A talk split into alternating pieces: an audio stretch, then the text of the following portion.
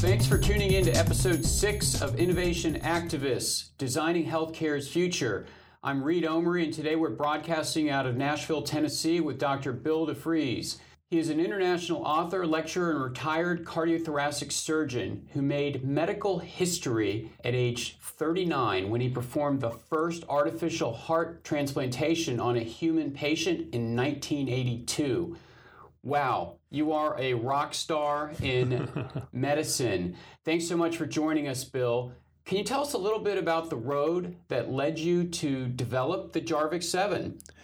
Well, actually, I, I didn't develop the Jarvik 7. Jarvik 7 voted, but I got involved in that. He was, uh, I got involved in medical school, and Dr. Kolff, who was running the artificial heart program at that time, kind of recruited me to come by and work with him. And I was excited about it because it was just an incredible opportunity to do something that was really cool. And I got, I just got totally enamored by the whole thing, and uh, came as a first year medical student, and it governed my life from then on. You know, it was it was a wonderful, wonderful opportunity for me. Did, did it find you as much as you found it? Kind of both ways. We captured each other. I mean, I was. Uh, walking out of a gross anatomy class and washing my hands off, and I noticed I didn't have any money for lunch. So I decided, well, I'm going to walk around in the hall and see something, do something. I didn't want to mooch off my friends in the cafeteria. Mm-hmm. I walking down the hall at the university, and I hear this uh, all these people clapping out of this auditorium and laughing.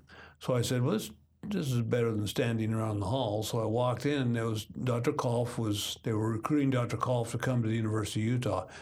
He started telling the story about. Uh, the development of the artificial kidney and the artificial hearts, and he talked about his his the hospitals he'd been in, what he was doing, and it was just incredible. It just took it just picked me up and carried me away, and uh, that was the, the shortest hour I'd ever been in in my life.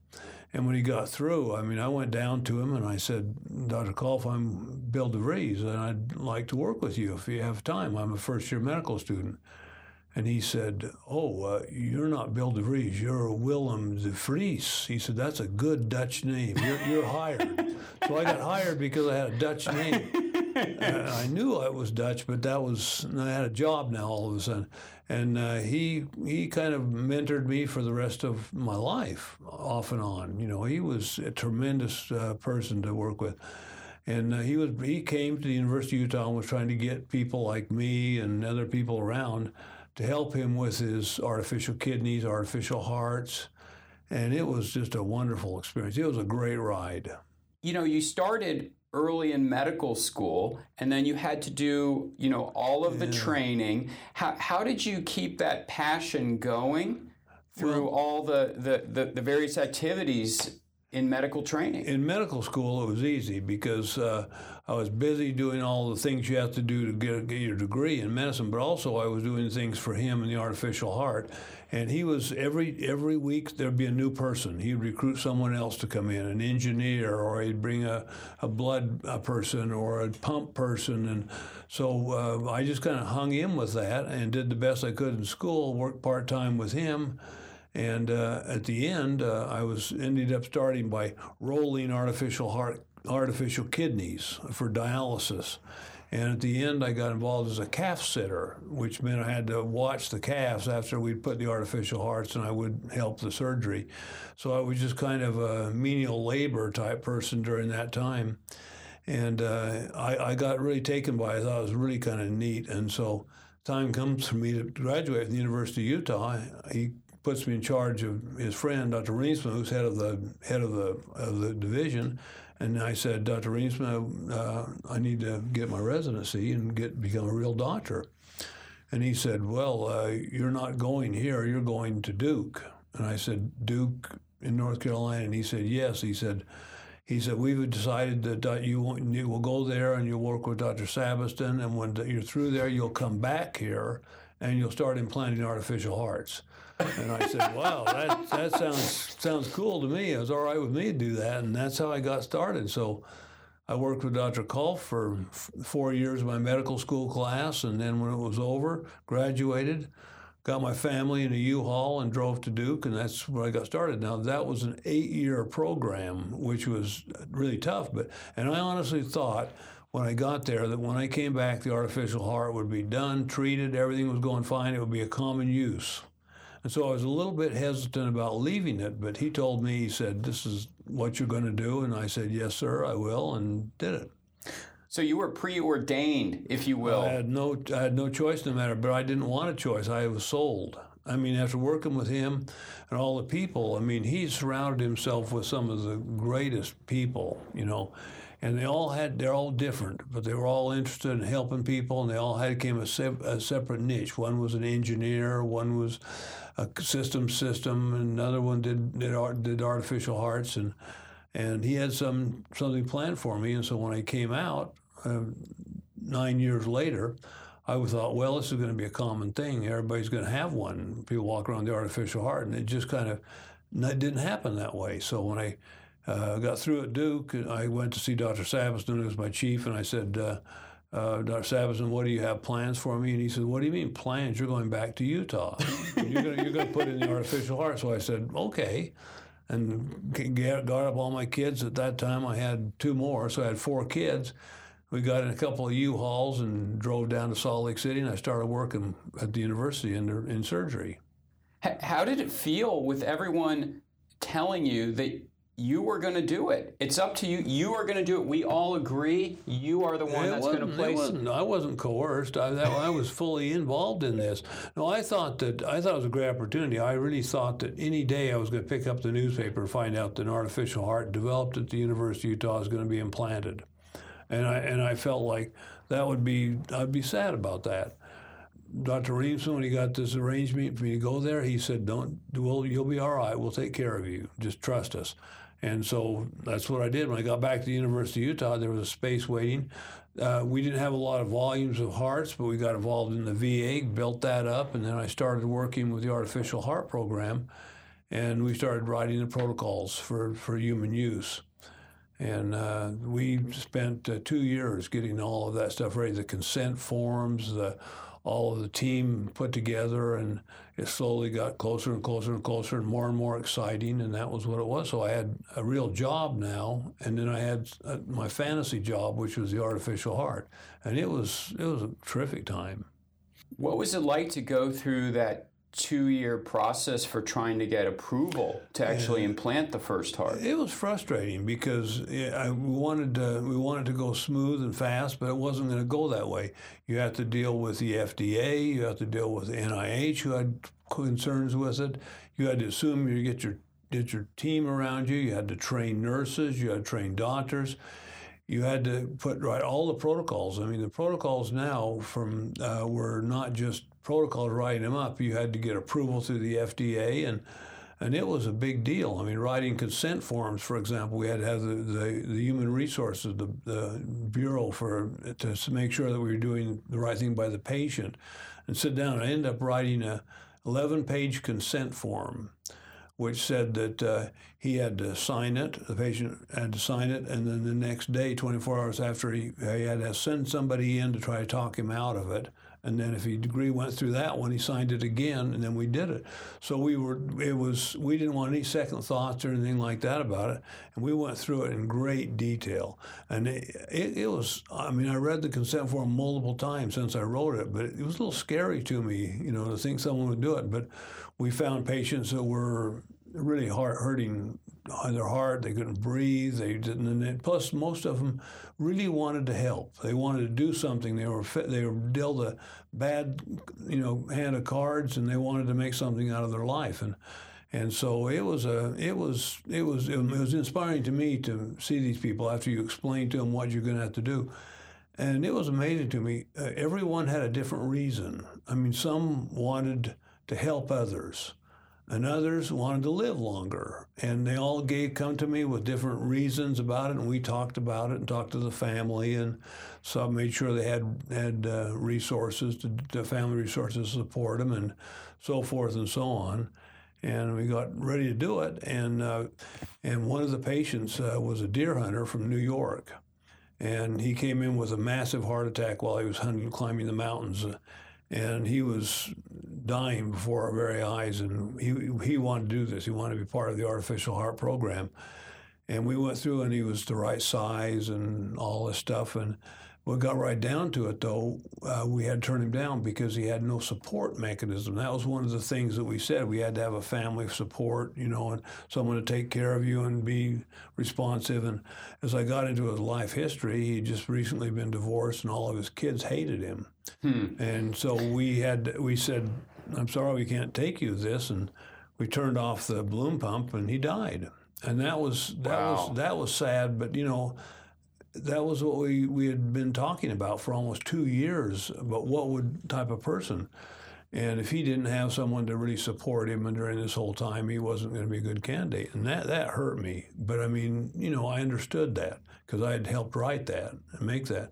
So we went through a lot of ups and downs. And finally, we on Thanksgiving Day, we um, Barney Clark, the first heart patient, came and called and said that he wanted. He had already been to the lab, and we'd taken him out to show him the calves and how long they lived, what they looked like, and and he and his wife had an opportunity. And he was a retired dentist, and mm-hmm. so he had a great family support. And uh, they called me. They we we had actually taken him down. and They showed him how we implanted the artificial heart on a patient and then on Thanksgiving Day, he called up, and his son, who was a dentist, called and said, "You know, he's decided that uh, he wanted to have this done." And I said, "Well, um, what what happened?" And he said, "Well, he just we tried to, we got him up from bed. He came down the stairs."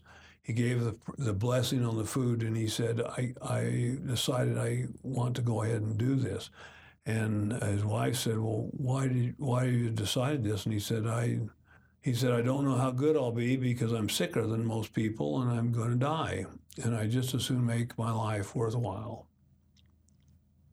So that was that was touching, and, put a lot of pressure on us because, you know, when you're responsible for someone who's laying his entire life in your hands, it's hard. It's hard on everybody the nurses, the doctors, everybody was affected by that. But he felt very strong about it. And so we felt that he was he was okay to do that, but it, it laid a, a, real responsibility on on all of us on the team to make sure that we were right and doing the right thing and making sure he didn't have pain, he didn't suffer, and that kind of stuff. So it was uh, it was emotional from the very beginning for all people. We I can remember coming in the night after he would operate on him, and there was a, a lady whose job was to mop the floor, and she was standing at the foot of his bed crying Wow. Because she said how much he this meant to him to, and his family and helping people and things like that.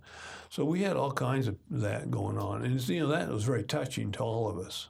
It makes you hit, dive into something like that. And we just made sure that I's were dotted and T's were crossed, you know, and, and he lived about a, he lived about 110 days with heart and, and, uh, and then he died but it was he was he he was uh, the first, and he was a real pioneer.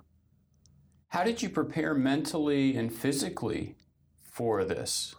Well, physically it was, it was fairly easy. I mean, you just you just do the, a lot of them. I was doing uh, three or four um, uh, uh, surgeries on animals. Plus, I was doing my regular day of, of all operating on on uh, humans like I usually do.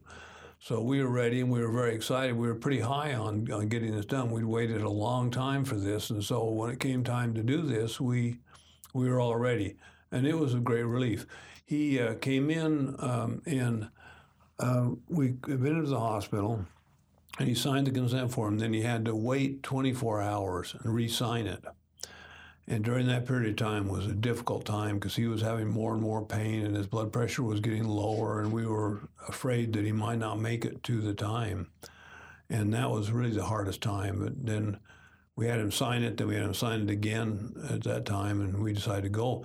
We started uh, operation like 10 o'clock at night um, in early part of December and it was snowing uh, outside. And so when I went in the operating room, I looked and it was about midnight and it was snowing. So about uh, 4:30, we'd had the heart implanted and it was beating well. And I asked one of the scrub nurses. I said uh, she went out to get something to eat, and I said, "What's it like outside? Meaning, is it snowing?" And she said, Doc, you won't believe it. There's over 300 press people down in the cafeteria. They've eaten all the food and drank all the coffee And she said, then uh, they're, they're going out for more. They're going to go get a vendor to bring more stuff in. And then I knew that time what it was going to be like, you know, because we, we were in Salt Lake City, which was miles from anywhere else. You know what I mean? And people had fly, flown in that night in a snowstorm to get this, and those people never left. We had like 400 people in the cafeteria. It was amazing. I mean, but everybody was rooting for him and wanted him to do well, and and uh, it was it was uh, it was a it was a loving time for everybody. We were glad to see, but you know, time came that he he, he left, and we all accepted that because everybody had done what they had what they felt the best thing to do, and he did too. And so he was happy, and his family were happy, and they, he made a contribution that we'll always be grateful to.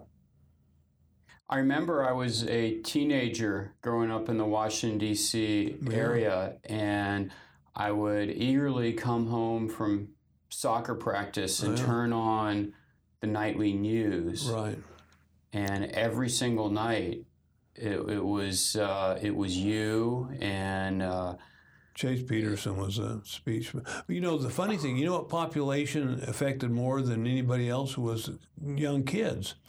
And literally, we were getting five to 6,000 letters a day from kindergartens in in in in Missouri, you know, and they come and they bring sacks, and we would they'd bring sacks in, and his wife would go through all of these thousands thousands of cards, get well cards and drawings and things, and uh, the young people, uh, those young people, who just really took over, and that went on all the time. He was almost all of his life, and I still run into people that come up to me and say, I, I wrote letters to Barney Clark when I was in the third grade, you know, and stuff like that, wishing him good health and all of this stuff. And so it, it, captured a lot of people, but it was funny that the young kids are the ones that really got most. And I still get letters from some of those kids. And I run into them in the hospital. Some of them are doctors and nurses, and they'll say, "Yeah, I sent letters to Barney Clark," you know, and that kind of stuff. So it was an incredible event. I mean, uh, it was incredible. I would imagine that there was nothing in your surgery training that would have prepared you for the the media onslaught? No, I had no idea. I really had no idea. Fortunately, the best thing I did was I got the president of the university to be the spokesperson. And he was just came from Harvard, and he was a very educational person. He was an endocrinologist and all this stuff. And I said, Chase Peterson, I said, look, you want to handle this? Handle it, you know, and I'll help you any way I possibly can. But it was something that I was not prepared at all for. But uh, basically, it was very positive, and it was, some, it was a really good story. It was a man that had no no life, and he gave his life to help other people. So how can you complain about that? You know, it, it was a great story. Well, Dr. DeVries, you are an absolute inspiration uh, for so many people, and you know what you did absolutely transformed the practice of medicine. Wow. You you showed what people didn't think could ever happen. Well, it was yeah. We we we, we kind of knew it happened. If you deal with that stuff, you don't do that unless you know what, what will happen. And we had a lot of people who signed a lot of research, Dr. Kolff, and a lot of things, a lot of people in the artificial heart program. A lot of the nurses, they never doubted us. They took care of it. Uh, you know, you'd see uh, people that uh, swept the floor and everything. They were all doing their part. And it was a great and inspirational thing to ha- be able to have that trust and uh, be able to go in to see someone like that that you've given him life. Now, I've a- I asked Barney Clark many times why he did it. Why I said, why do you why did you do this?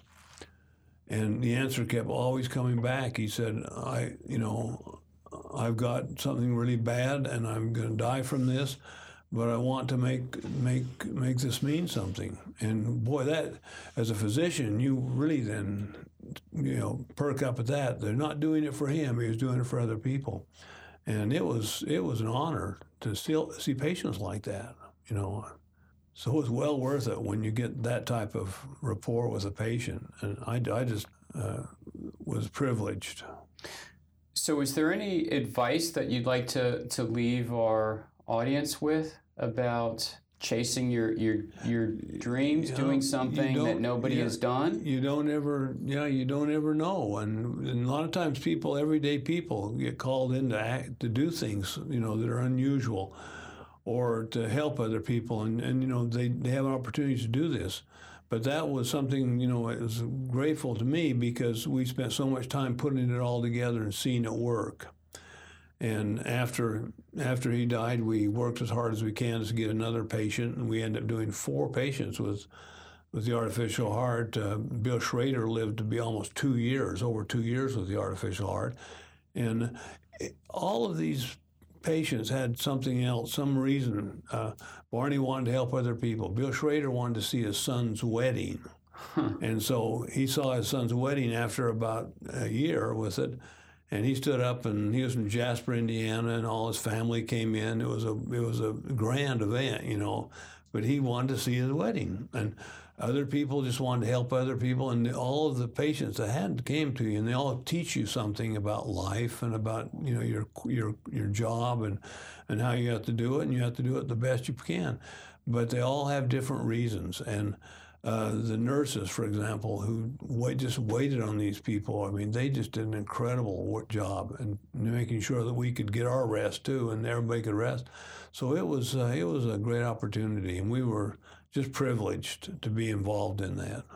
Well, thank you so much. What incredible wisdom there. Our, our patients can teach us about life. And It's true.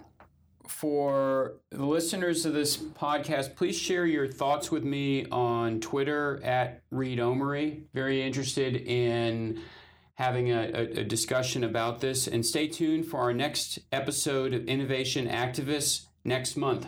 Thank you for listening. Thank you, Dr. DeVries. it's been an honor. Thank you. It's my honor. Thank you.